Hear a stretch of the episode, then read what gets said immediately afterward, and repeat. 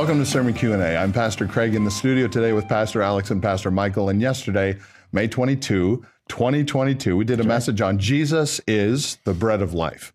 We had a little conversation on what communion was all about. And so the first question mm-hmm. today goes to you, Pastor Michael. And here's your question. You ready for it? Is Roman Catholic, Catholic communion biblical? Then typically they call it transubstantiation. So maybe you could define it for us first. So can I tell you a story? Sure. My grandma, uh, before she passed, I mean, her, most of her life, just hardcore Roman Catholic, like true to Roman Catholic teaching.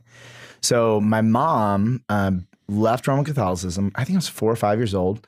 Um, trusted in Christ. The Holy Spirit just grabbed her heart and life, and and so the debate in our home almost like regularly was about communion. Wow. So I, was, I think I was in eighth or ninth grade, and uh, I didn't mind debating because I was the Protestant kid in a Catholic school, so this was like a normal thing for me. And so I, I will never forget my grandma um, trying to kind of convince me that this is right, and then she kind of just lost her temper, and she slams her fist on the table and she screams, "But you don't have." The Eucharist mm-hmm. and said it over and over again. And I was like, mm. I think this is an emotional subject. and mm. so even as I even as we broach the subject, I think the goal is not to poke or offend. Our goal is to be biblical. Mm-hmm. It's to be thoughtful. It is to help people see what the word of God says. And sometimes, and this applies to us as well, sometimes our traditions, what we grew up in, blind us from seeing like what is literally right in front of us in the text. And so mm-hmm. we, we're never above that and we want to be we want to be biblical. So as I say that, uh, transubstantiation is a is the Roman Catholic view of what happens substantively to the bread and to the wine when the priest blesses it. And so, from their view, when the priest blesses the bread and the wine, uh, it changes, uh, sort of like in the spiritual realm, if you will, uh, into the actual um, body of Jesus and into the actual blood of Jesus, but it retains its normal texture, odor, et cetera, of, of bread and wine. And so, what they believe is that the priest, um, as he blesses it, God transforms its very essence so that when we partake of communion, we are feasting, eating the literal flesh and drinking the literal blood of, of Jesus. Um, but what we experience on in the this realm, if you will, is that it's just bread and it's just wine. And so the question is, is it biblical? And I'm going to give a just a simple answer. The answer is no. Um, in fact, um, it's not even an area where we can compromise and say maybe, right? We're gonna in another episode talk about the Lutheran view of consubstantiation, and I could look at them and say, let's let's dialogue, right? But like for this one, uh, I want I'm gonna say no. I'm gonna give you three reasons. Number one, uh, in John six, which is what we preached on, it requires um, a literal, and I mean liter- literal, in opposition to literary interpretation of, of John 6, it requires that you completely ignore Jesus and what he is actually saying in that text. And so when I was preaching on this, I would, I mean, it, at first it felt a little patronizing that people got it. And then I would say to them and said, okay, does Jesus, as he's teaching, look at the words, does he believe that he is bread? And they're like, no. And what is this called? It's a it's a metaphor. And so as you kind of plod through the text, um, all the hard stuff at the end, you, unless you eat my body and drink my blood, you there's no life in you. All of that is actually interpreted for us before. Yeah. So, so just to be clear, the text says, "I am the bread that has come down from heaven." Yeah, I am the bread of life. Yes. yes. And, and I was like, is he literal bread? Is he a loaf of bread? And then he says, Everyone who believes in me shall not hunger, and everyone who comes to me shall not thirst. Right? Absolutely. says And then he both of those says, "You must eat my flesh and drink my blood." He literally says that Right. Right. in the passage. in the context of him saying, Of the metaphor, come to me. Yeah. believe in me." This metaphor about yep. I, I have not listened to your guys' sermons on this yet, but I am I'm confident that if anybody's watching, that you could pull up any of our sermons. We'll walk you through the mm-hmm. text, and then it is. I, I would actually say this: if you don't have an agenda coming to the text, it is impossible to mm-hmm. leave John six and believe that Jesus was saying that his communion elements are going to be transformed. In fact, the text isn't even about communion. So Number, number two. yeah, I mean that's that's a huge deal. Yeah. So number one, um, it's not possible because it's not in the text. Period. Um, number two is that It's not possible because it is a part of this whole idea of transubstantiation is a part of a sacramental view of salvation, which is unbiblical. And and this is hard for me to say. And, and if anyone's offended, just go study this and open the scriptures, do a Bible study. A sacramental view of salvation will damn you. Yeah. Um, it is not the gospel. And the sacramental view of salvation has three components to it. Number one is you need faith in the death and resurrection of Jesus, and we're on the same page there.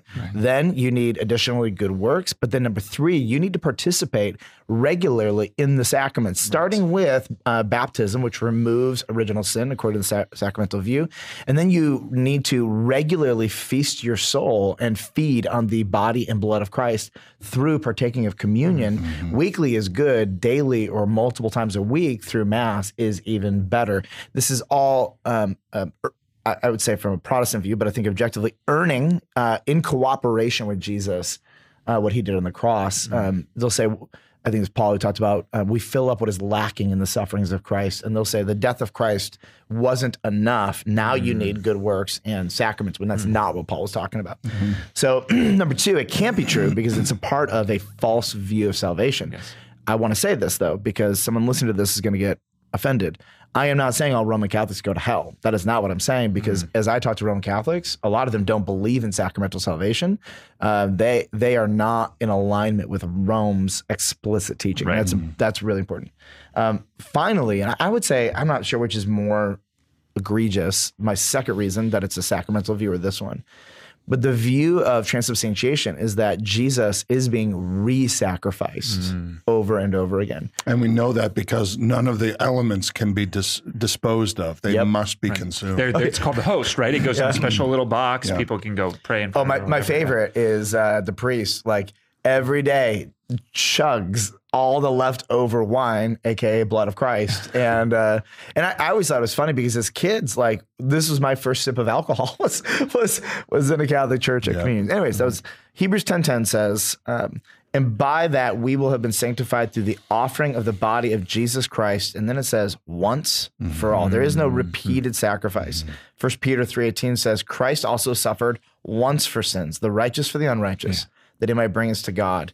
Uh, Hebrews 7.27, he has no need, like those high priests, to offer sacrifices daily, first for his own sins and then for those of the people, since he did this once for all when he offered up himself. So uh, number one, not only is it an, I would say, inappropriate reading of John 6. Number two, it is a part of a false view of salvation, a sacramental view. And then number three, um, it teaches that Jesus is being re sacrificed. All of the above tell me I cannot support it personally.